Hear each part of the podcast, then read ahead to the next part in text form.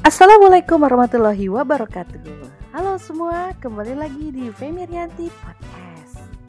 Dan seperti uh, video sebelumnya, dan ini adalah session kedua. Gak kerasa ya? Hmm, supaya gak bosen, beda sesi, beda topik ya, supaya lebih seru lagi tentunya. Gimana? Oke ya, kita lanjut ya. Nah, episode kita kali ini berjudul tentang layanan buruk. Waduh, wah pasti Anda pernah mengajukan sebuah komplain atau mungkin eh, juga pernah dikomplain abis-abisan seperti saya ya. Nah, selanjutnya aku akan menceritakan tentang layanan super buruk berdasarkan analisa tip service. Inilah dia. Ini ceritanya. Jadi ada seorang wanita dari kota Connecticut di Amerika Serikat. Lagi jalan gitu ya, dan tiba-tiba dia menginginkan gitu ya, naksir gitu sama uh, seekor anak anjing. Ih, lucu banget gitu ya. Ya seperti kita ketahui ya bahwa di negara uh, Amerika gitu kan, negara maju itu anjing peliharaan atau apapun ya, bentuknya pet itu kayaknya diadopsi seperti anak sendiri ya. Nah jadi aku membaca cerita ini nggak nggak salah sih kalau ada seorang yang benar-benar sayang banget gitu ngeliat anjing itu lucu banget ya, pengen disayang-sayang gitu ya dan pengen dibawa pulang gitu. Nah seorang wanita ini naksir deh ngeliat ada seekor anak anjing gitu. Akhirnya dia masuklah ke toko itu dan dia tanya, eh berapa sih harga anjing itu? Mau tahu dong aku. Oh oke okay, bu, ini harganya sekitar uh, seribu dua ratus dolar. What? Wow, O M G, itu mahal ya. Wah, aduh, terus ibu itu ditawar ya, nggak bisa ya. Gimana dong? Ini aku pengen banget, nggak bisa itu seribu dua ratus dolar, oke? Okay? Hmm, kalau gitu uh, setelah nego-nego-nego-nego, ya udah deh bu, nih. Ada sebuah kontrak, disodorin lah ya, sebuah kontrak. Karena ada perjanjian, mungkin perjanjian pembelian pem, anjing peliharaan itu ada kontrak ya. Ada sebuah invoice gitu ya, invoice yang formal gitu, bukan kwitansi ya gitu ya. Nah, terus udah gitu ibu itu tanda tangan, ya pas tanda tangan, loh kok ini status anak anjingnya ini bukan kepemilikan, tapi ternyata kontrak atau sewa. Iya bu, ibu pengen banget kan, itu sewa aja ibu, sewa anjing saya. E, berapa cicilannya gitu sebulan? Ternyata sebesar seratus dolar. Wow, itu sebulan ya. Oh. Nah, karena sudah keburu naksir ibunya ya, akhirnya ibunya membawa anjing itu pulang. Dan kemudian setelah beberapa waktu dia care sama memelihara anjing tersebut, akhirnya ibu itu naksir ya. Dan dia kembali lagi ke toko itu. Oke okay lah, eh, aku mau beli deh anjingnya. Karena aku sudah punya uang, seribu dua ratus dolar kan waktu itu. Nah, apa yang terjadi? Ternyata pemilik tokonya bilang, hmm, gak bisa. Pembayaran termasuk bunga, harga anjing itu totalnya sebesar tiga ribu lima ratus tujuh puluh lima. What? Jadi imagine, bayangin aja, akhirnya ibu itu mau gak mau kan, mau nerusin sewa anjing itu juga dia harus bayar seratus dolar setiap bulannya dan statusnya adalah sewa. Kalau mau beli kok tiba-tiba harganya dinaikin.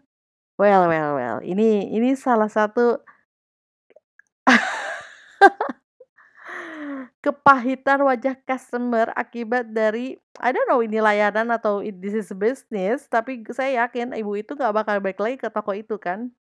Jadi tips service komen ya uh, untuk kita selaku pembeli atau pelanggan ya. Jadi apapun kertas itu yang disodorkan kepada kita benar-benar kita harus dibacain dulu deh. Jadi dibaca dulu. Apapun bentuknya, ada yang telepon, yang minta persetujuan, pastikan kita benar-benar mudeng.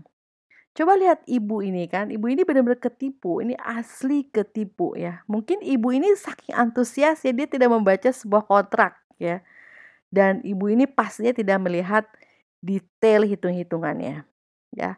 Nah jadi uh, pastinya pelanggan ini sangat kecewa. gitu ya. Coba teman-teman kalau untuk urusan uh, hitung-hitungan gitu ya, coba teman-teman lihat deh billing dari sebuah restoran ya.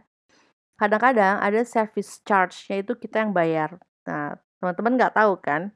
Jadi ada pembayaran e, produknya, kemudian ada bayar pajak restorannya, ada bayar servisnya, dan pajak servisnya teman-teman. Coba lihat aja, misalnya harga steaknya sembilan puluh sembilan ribu, wow murah sekali ya sembilan puluh sembilan ribu dan kita makan enak banget gitu. Tapi pas jatuh bill ya bisa sampai seratusan lebih. Dan kita saya cek kenapa kok mahal banget ya satu orang akhirnya jatuhnya gitu kan. Oh ternyata ada service charge ya. Jadi servisnya dia, kita udah kasih servis ke dia, tapi kita yang bayar pajaknya lagi. Ya no problem at all sih ya. Mungkin hitung-hitungan dari finance dan akuntansi ya seperti itu. But a treat to the customers itu yang harus special, nggak bisa biasa. Ya. Kita sudah bayar pajak servisnya dia, kalau dia ngasih kita pelayanan biasa-biasa saja, ya terus terang customer dirugikan gitu. Pada nggak mudeng kan, coba mudeng, sering-sering mudeng, setiap pembayaran apa aja yang ada billingnya, loh ini ada service charge, tapi pelayanannya biasa-biasa aja. Makanannya, sorry pelayanannya susah, lama, terus hmm, ya oke, kita minta special treatment nggak apa-apa karena kita adalah e, pelanggan yang membayar service charge-nya mereka. Jadi teman-teman gak usah khawatir seperti itu. Nah suatu saat aku pernah gitu ya cek gitu, aku pernah coba untuk lihat, eh kita pembayaran gimana sih? Eh service charge-nya aku yang bayar ya gitu ya. Pajak servisnya aku yang bayar ya gitu. Kemudian aku bilang, oh kalau gitu kamu pelayanan harus bagus ya gitu. Apa yang terjadi? Orang itu langsung marah ke aku. Aduh lucu banget deh. Uh, itu kan di sebuah restoran ya yang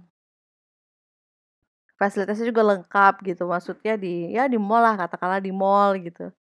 Masa aku bilang gitu, dia langsung mukanya langsung sebel sama aku. Harusnya berterima kasih dong. Oh, baik, siap. Oke, okay, I'm ready to serve you gitu kan. Enak dong ya.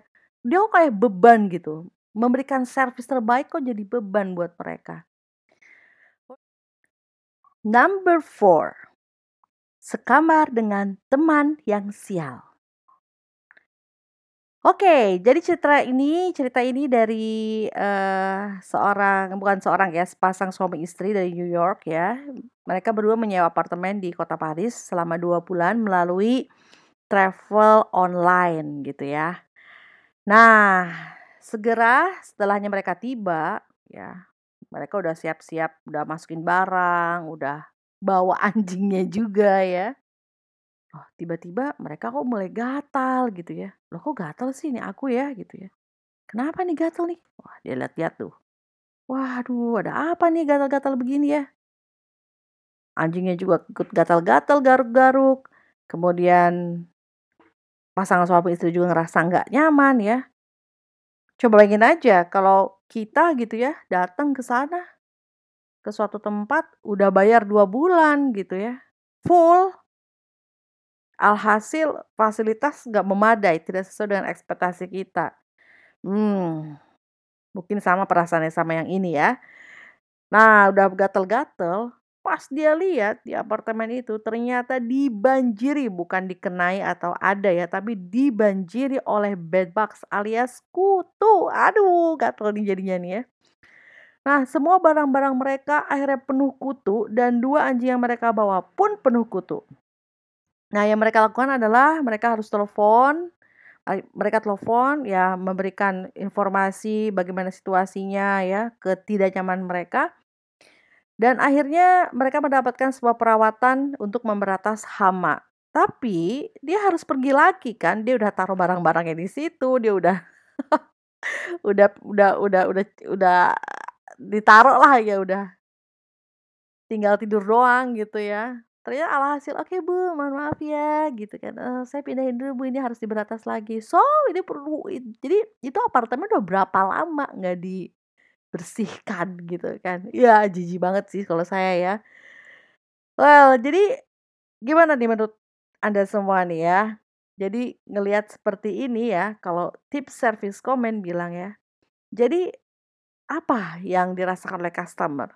Buat customer ini tentunya dia mengalami kerugian waktu dan biaya bagi customer. Ya. Mau diapain lagi kan gitu, pasrah gitu loh. Jadi dia udah dua bulan sewa tempat ya, mungkin sudah dibayar full gitu ya. Tapi pas begitu datang, apes banget, fasilitas nggak dukung dan dia harus pindah lagi, bawa-bawain lagi barang-barang dia gitu kan. Ya, terus harus tunggu deh sampai bersih gitu ya. Well, nah tips service komen juga bahwa bagi penyedia jasa ya, kalau melihat status di atas nih ya, ini tuh sebenarnya customer bukan biasa loh, bukan customer biasa. Ini customer udah premium, kelas kelas nggak level kelas medium lah, kelas mungkin silver atau platinum ya, mungkin udah kelas platinum ya. Karena apa, dia udah booking dua bulan. Kalau dia nginep di sehari dua hari di sebuah apartemen itu sih ya kelas silver lah gitu, kelas yang biasa. Nah coba deh kalian gimana kalau uh, punya bisnis yang serupa ya. Jadi saran dari tip service adalah pastikan deh teman-teman itu bisa mendivide antara customer ini customer biasa, spesial, atau sangat istimewa. Dan memang betul kita itu harus mempunyai treatment yang berbeda di setiap customer. Bukan untuk membeda-bedakan, tapi uh, kita benar-benar menjaga customer yang happy sama kita, yang loyal sama kita, supaya dia tetap beli ke, kantor, ke, ke toko kita gitu ya. Nah contoh nih di luar dari cerita ini adalah Uh, terkait dengan customer uh, platinum uh, leveling of the customer. Jadi di sini saya sering banget beli toko buku retail dekat rumah saya ya. Saya udah fanat, bukan fanatik ya, udahlah udah di sana udah enak gitu ya. Mbak-mbaknya dan mas-masnya suka nolong gitu ya. Hmm, ada A C-nya juga. Terus aku mau pilih-pilih apa aja tuh kayaknya leluasa ya di situ di toko buku itu. Dan aku udah lama di situ, udah bertahun-tahun. Kalau belanja juga nggak cuma satu pensil, satu buah pensil aja gitu ya. Jadi udah inilah udah dianggap menurut ya sering lah ya retentionnya, aku sering kesana gitu ya. Nah suatu saat nih, suatu saat aku beli sebuah alat elektronik ya. Pas sampai rumah ternyata nggak nyala gitu kan. Uh nggak nyala nih kenapa ya? Ah, nah, kalau yang orang rumah bilang nggak udahlah nggak apa-apa nggak nyala, tapi buat aku nggak nggak bisa nih. Aku merasa aku punya ikatan batin nih sama di toko. Harusnya aku bisa di ditangani ya, harusnya aku bisa dibantu sama dia. Jadi rasa percaya aku sama toko ini tinggi banget gitu, bahwa toko ini bisa bantu saya. Akhirnya saya bawa alat itu ke sana dan aku ditangani dengan mbak-mbak baru, bukan mbak yang biasanya ya. Begitu aku report seperti ini, mbaknya bilang, ah bu ini gak bisa bu, ini soalnya lebih dari seminggu, mestinya ibu dua tiga hari, ibu kalau misalnya sudah uh, merasa rusak balik lagi ke sini. Ya aku juga maunya begitu aku jawab, tapi uh, aku kan baru makainya seminggu ini mbak. Oke deh mbak gini aja, aku minta tolong bilang sama manajer kamu apakah ini bisa diganti apa enggak. Mbak, saya tuh jadi toko, jadi pelanggan di sini bukan sehari dua hari, udah tahunan, Mbak. Jadi aku pengen ada treatment khusus dong. Wah, terus mbaknya, hmm, yaudah deh, mbak jalan gitu ya. Mbak jalan, ngadu ke seorang manajernya. Kemudian nggak lama aku tunggu, mbaknya balik, mbaknya bilang yaudah deh bu, boleh gitu ya. Akhirnya diganti. Emang bener itu alat emang rusak, udah dites di sana juga gitu ya.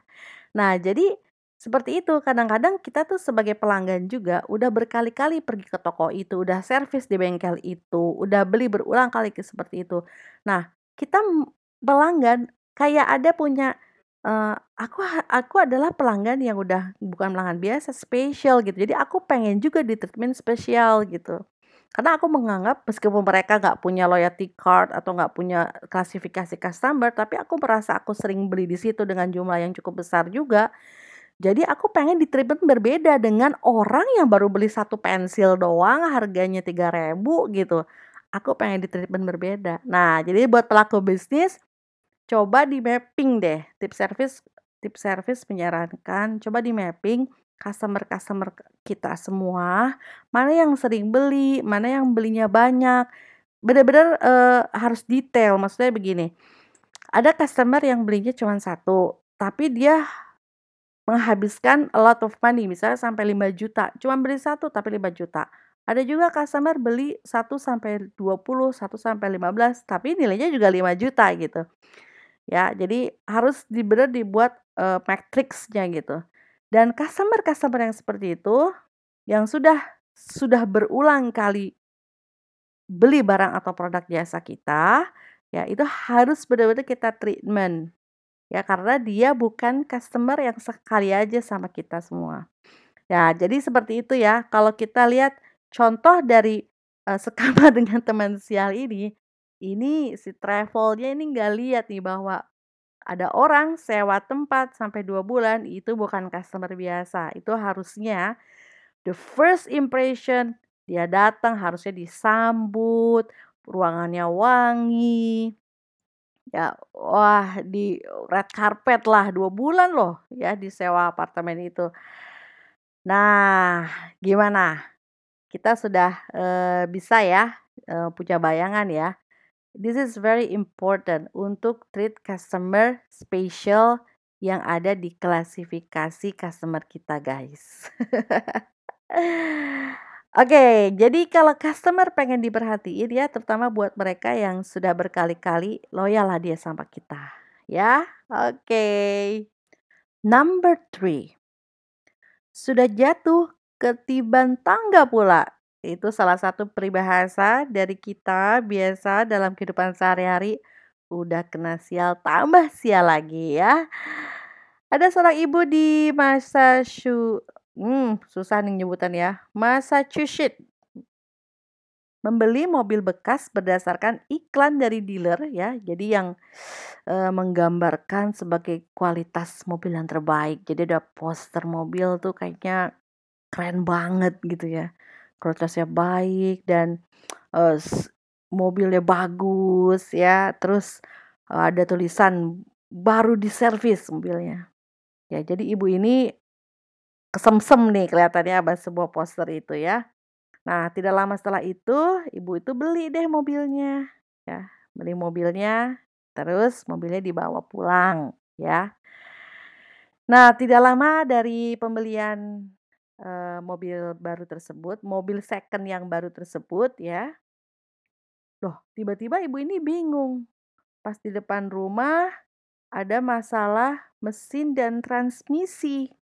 Pasti nyalain gak bisa-bisa ya. Nah, ibu ini panik nih. Gimana nih ya? Bingung.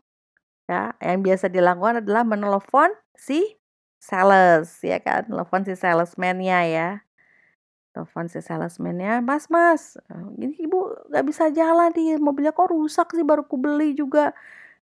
Ini ada masalah nih sama mesin dan transmisi, transmisinya nih. Gimana ya? Gitu. Jadi ibu ini duduk di luar ya, di tepi jalan, di luar rumahnya gitu ya, sambil menjaga mobilnya yang terparkir gitu. Nah, terus udah gitu eh, salesnya bilang, ya udah bu, nanti saya koordinasin dulu sama pihak dealer ya bu ya, apakah mobil ibu bisa ditarik untuk diperbaiki atau enggak. Ibu mohon bersabar dulu ya, gitu ya, kata si salesman-nya. Nah, sambil menunggu ya, sambil menunggu. Ya, ibu ini duduklah di tengah jalan dan tiba-tiba ada petugas dari mungkin dishub-nya itu langsung membawa mobil ibu itu ke kantor pub, ke kantor e, dishub-nya lah ya. Terus ibu panik gitu kan. Eh, kenapa mobil saya dibawa gitu ya? Oh maaf bu, karena ibu tahu kan kalau di sini dilarang parkir selama badai salju. Tapi ini mobil saya baru beli, jadi saya harus menunggu dari pihak dealer untuk mengambil. Baik bu, tidak ada alasan, ibu bisa ngambil di kantor di sub kami. Gitu ya, kira-kira ilustrasinya seperti itu. Well, lalu pihak dealer, lalu ibu itu menghubungi pihak dealer lagi dan tolong diambil mobilnya di kantor polisi atau dinas hubungan setempat. Ya. Nah, alih-alihnya, alhasilnya Pihak dealer mengejutkan laporan dari uh, maksudnya pihak dealer itu membuat laporan yang mengejutkan buat si ibu bahwa ini adalah kerusakan dari ibu sendiri. Karena kami menemukannya mobilnya seperti itu, bukan dari pihak dealer. Coba kita berempati ya sebagai ibu itu ya. Udah jatuh, ketiban tangga lagi ya kan. Jadi ibu itu udah beli satu produk dan produknya cacat. Kemudian dituduh bahwa mobilnya dirusak sama pelanggan. Ini udah geleng-geleng nih. Ibaratnya kalau beli mobil kan mahal ya. Ya udah apa boleh buat kan. Kalau udah kayak gini kan customer pasrah ya. Mau komplain ya komplain. Tapi you know customer komplain sometimes kan kita juga. Kalau kita komplain menyampaikan sesuatu, itu kan pasti spend our energy, spend our time ya. Jadi Uh, kalau bisa sih jangan sampai komplain gitu kan. Kalau bisa sih memang semuanya berjalan lancar sesuai dengan uh, perjanjian gitu ya. Nah tapi di case ini tips service komen adalah, jadi kalau mau beli sesuatu ya, apalagi mobil motor ya, tolong ajaklah teman-teman dan saudara yang mengerti otomotif. Kelihatannya ibu ini karena kesemsem sama brosurnya saja. Jadi wah udah di servis. Jadi membeli sesuatu yang value-nya tinggi ya, nilainya apa asetnya mahal, maka ajaklah saudara atau teman-teman yang mengerti second car. Ini kan second hand ya. Supaya kita pede dan percaya bahwa produk ini layak untuk kita miliki gitu. Nah, jadi yang kedua, pembeli juga harus cerewet. Cerewet, cerewet itu cerewet elegan ya, bukan cerewet yang maki-maki terus. Ini gimana itu, bukan cerewet yang malah menunjukkan bahwa kita idiot gitu, bukan. Tapi kita harus make sure bahwa membeli suatu barang, apalagi di mobil gitu ya, mobil atau motor. Uh, make sure kilometernya, make sure uh, mesin-mesinnya bagus ya. Jadi apa itu harus ada serah terima bukti saat penyerahan kendaraan. Well, oke, okay, saya mau share aja bahwa saya bekerja di perusahaan otomotif ternama di Indonesia lebih dari sepuluh tahun ya. Dan memang di bagian bengkel itu ada namanya quality control. Itu tugasnya memeriksa kembali hasil perbaikan bengkel atau mobil yang baru mau diserahin kepada pelanggan. Itu harus dilaksanakan ya. Sebagai pelanggan kadang-kadang kita nggak bisa begini, kisah kita beli mobil baru, udah-udah saya percaya aja deh, nggak usah keliling-keliling ngeliatin mobil. No no, itu nggak boleh ya kita sebagai pelanggan, karena kita harus juga menghargai pihak bengkel atau pihak dealer bahwa nanti mereka tidak mau ada eh, kerugian gitu, kerugian akibat tidak ada persamaan ya, persamaan nggak nggak ada cek, nggak ada cek sama-sama gitu. Ada customer yang mau juga, tapi ada customer yang nggak mau dengan bilang ya udahlah, saya mah percaya aja lah sama lu lah gitu, lu mau beli sendiri aja, ntar gue tinggal tangan gitu. Ya mudah-mudahan pasti kemudian hari nggak ada apa-apa, oke baik-baik aja hubungannya gitu ya. But anyway, ada juga customer yang uh, ada juga kesalahan juga dari pihak dealer dan bengkel. Dia juga nggak ngecek-ngecek gitu kan ya. Nggak ngecek-ngecek. Tahunya pas kalau dari bengkel customernya komplain. Kenapa? Dop mobilnya hilang. Kata kata mekaniknya, oh saya nggak ngambil. Kata customernya, saya yakin ada. Ya. Jadi hal-hal yang tek-tok, cuma lempar bola sana sini, itu udah harus diminimalisir dengan penyerahan cek, sorry, cek penyerahan kendaraan bersama. Nah saya dulu ada tuh namanya orangnya namanya final inspection lah, ada namanya quality control lah ya. Dia ahli, bukan ahli ya, dia e, bertugasnya di ujung ya, sebelum menyerahin benar atau enggak. Misalnya gini, kalau di bengkel, misalnya di bengkel aku servis di sepuluh ribu, tiba-tiba aku ada keluhan misalnya bunyi-bunyi ya, bunyi-bunyi atau A C nggak dingin. Jadi ketika kita mengatakan ada keluhan kepada service advisor, orang yang menerima service kita ya, yang melayani service kita, oh Ibu Femi apa keluhannya? Oke, ada bunyi-bunyi ini di bawah dashboard, satu. Kedua, ada hmm, A C nggak dingin, kedua. Ketiga, hmm, ini nih audionya kayaknya ada kresek-kresek ya, gitu, kurang kenceng, tiga gitu ya. Jadi ada tiga keluhan. Nah, tiga keluhan itu di dari pihak bengkel harus make sure bahwa ini sudah teratasi gitu. Kalau nggak bisa teratasi gimana? Ya sampaikan kepada pelanggan gitu. Pak, ini mohon maaf belum bisa diperbaiki. Pokoknya apapun transparan bentuknya. Jangan sampai ketika udah request tiga keluhan, dia dari rumah, loh kok ini kan saya udah minta beresin, kenapa masih gini-gini aja ya? Ini jangan-jangan nggak dibenerin nih. Gitu. Dan itu often happen di bengkel. Ya, saya pahami bahwa mungkin ada keterbatasan komunikasi antara S A sama customer atau keterbatasan stok yang nggak disampaikan ke customer. Well, tapi itu jadi bumerang jadinya. Jadi lebih baik kasih tahu, Pak, ini ada eh, stoknya ada satu kali dua pempatan akan datang ke sini. Kalau Bapak mau, Bapak bisa eh, balik lagi ke sini atau gimana caranya ya.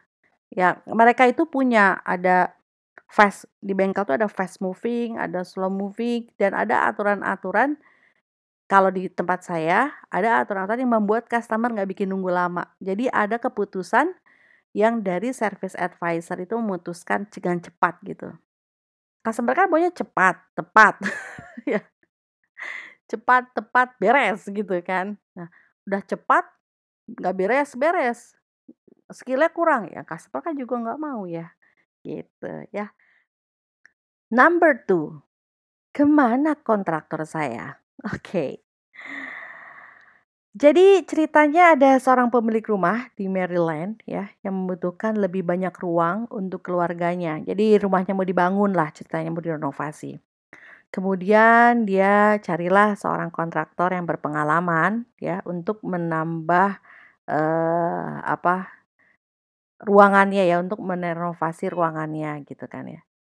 Ya dia ketemulah kontraktor gitu ya. Tidak ada kontraktor tulisnya dan tidak ada uh, strukturalnya gitu ya. Jadi cuma nanya-nanya doang gitu. Eh, ini ini berapa nih kalau digedein, ini berapa gini gini.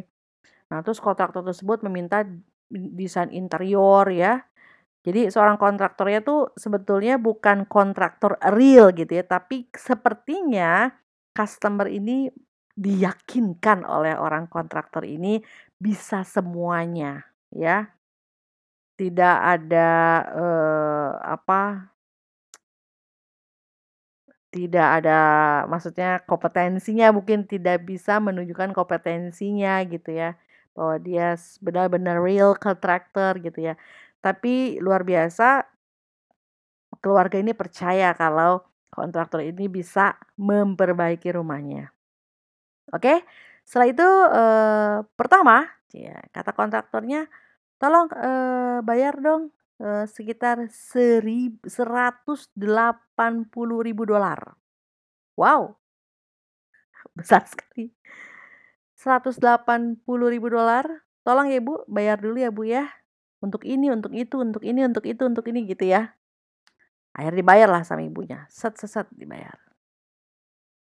Kemudian dibayar lagi, kemudian si kontraktor itu meminta lagi sepuluh ribu lagi, sepuluh ribu dolar lagi. Tolong dong sepuluh ribu dolar lagi ya Bu ya, tolong karena ini belum ini, belum bla bla bla bla bla bla bla. Oke, dikasih lagi. Jadi udah seratus sembilan puluh ribu dolar ya. seratus sembilan puluh ribu dolar, oke. Kemudian minta lagi sekontraktornya, Bu ini kurang ini, kurang itu, kurang ini, kurang itu. Akhirnya pemilik rumah itu menolak. Loh kok minta-minta terus, pekerjaannya belum selesai. Apa yang terjadi? Kontraktor itu dan gengnya keluar dari pekerjaannya dan ninggalin negara Maryland. Jadi ibaratnya ibu ini ketipu. Kalau udah begini mau komplain sama siapa ya?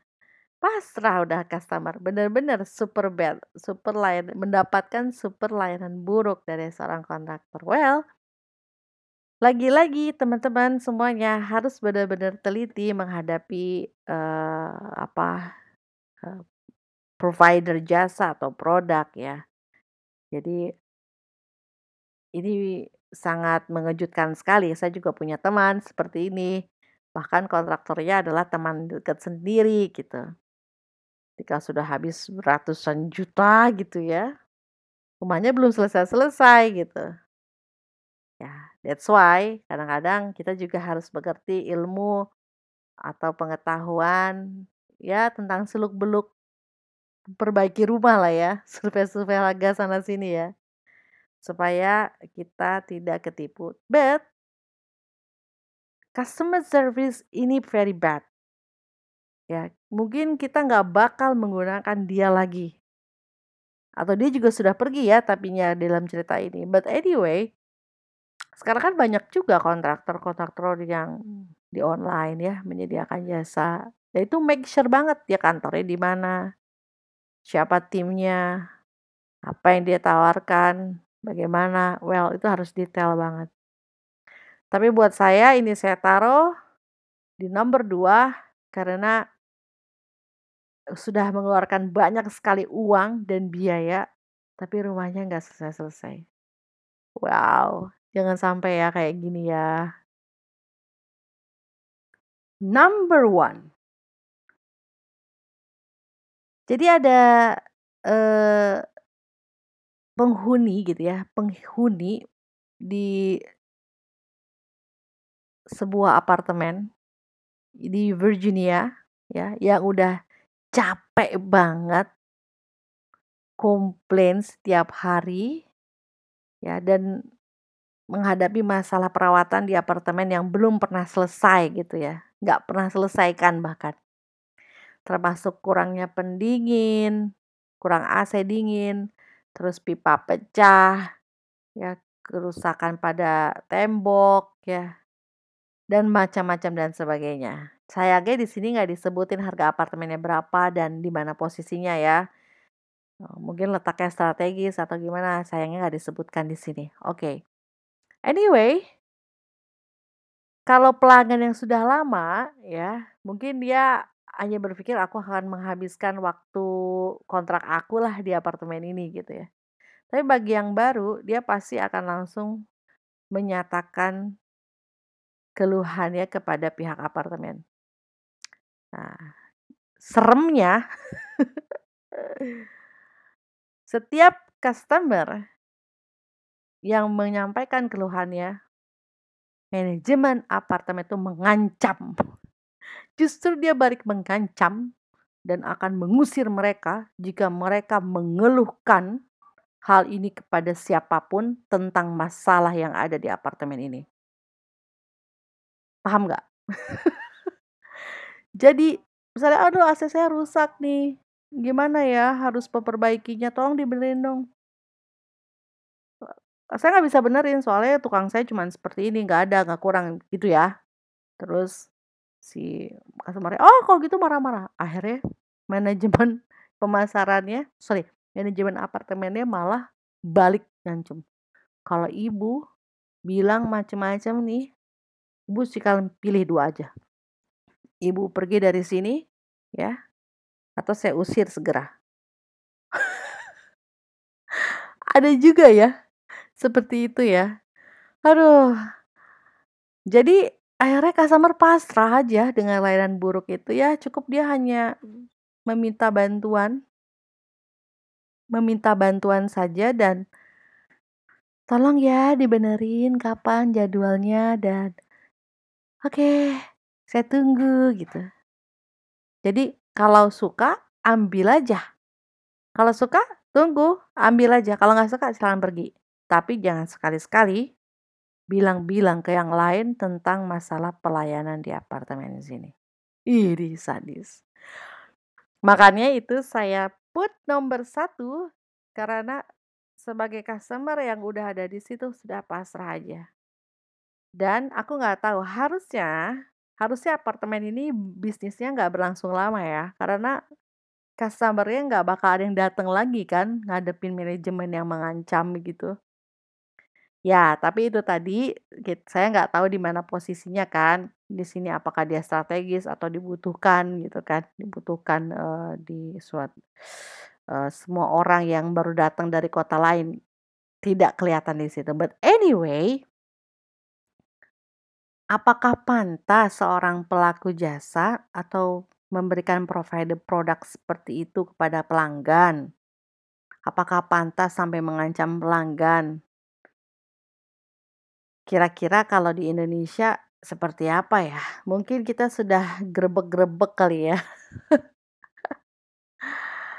Jadi di Indonesia, tapi minimal kita bisa eh, mengambil contoh, ya, mengambil contoh dari kasus-kasus yang sudah saya eh, bagi cerita kepada Anda semua dan mudah-mudahan bisa menjadi introspeksi bagi bisnis Anda. Ya, lagi-lagi bisnis start from the customer. Nggak ada bisnis yang nggak ada, nggak ada bisnis yang tidak dimulai dari pelanggan. Jadi semuanya pasti dari pelanggan. Ya. So, buatlah diri kita selalu ada di sudut pandang pelanggan. Buatlah kita selalu berempati di sudut pandang mereka. Kita setuju bahwa ini adalah produk yang harus tercapai, terjual, target, and so on. Gitu kan? Orang sekarang kan usaha-usaha, pengusaha, bisnis-bisnis gitu ya. Kita punya produk ini, punya ini. But don't forget, kita harus careful sama sudut pandang pelanggan. Kita harus, bukan careful, but kita harus attention, kita harus memberikan atensi apa sebenarnya yang pelanggan pengen dari kita. Apa sebenarnya yang membuat pelanggan menjadi puas karena produk atau jasa kita. Well, itu dia. Mudah-mudahan bisnis teman-teman semua lebih oke lagi dan lebih growth lagi. Ini ringkasannya. Bisnis atau usaha sah dan itu boleh. Ambil keuntungan yang halal. Tapi ingat, jangan membohongi customer. Jangan buat customer merasa tertipu. Jangan mengancam pelanggan. Buatlah klasifikasi pelanggan. Dan yang terakhir, kita harus selalu customer point of view. Terima kasih.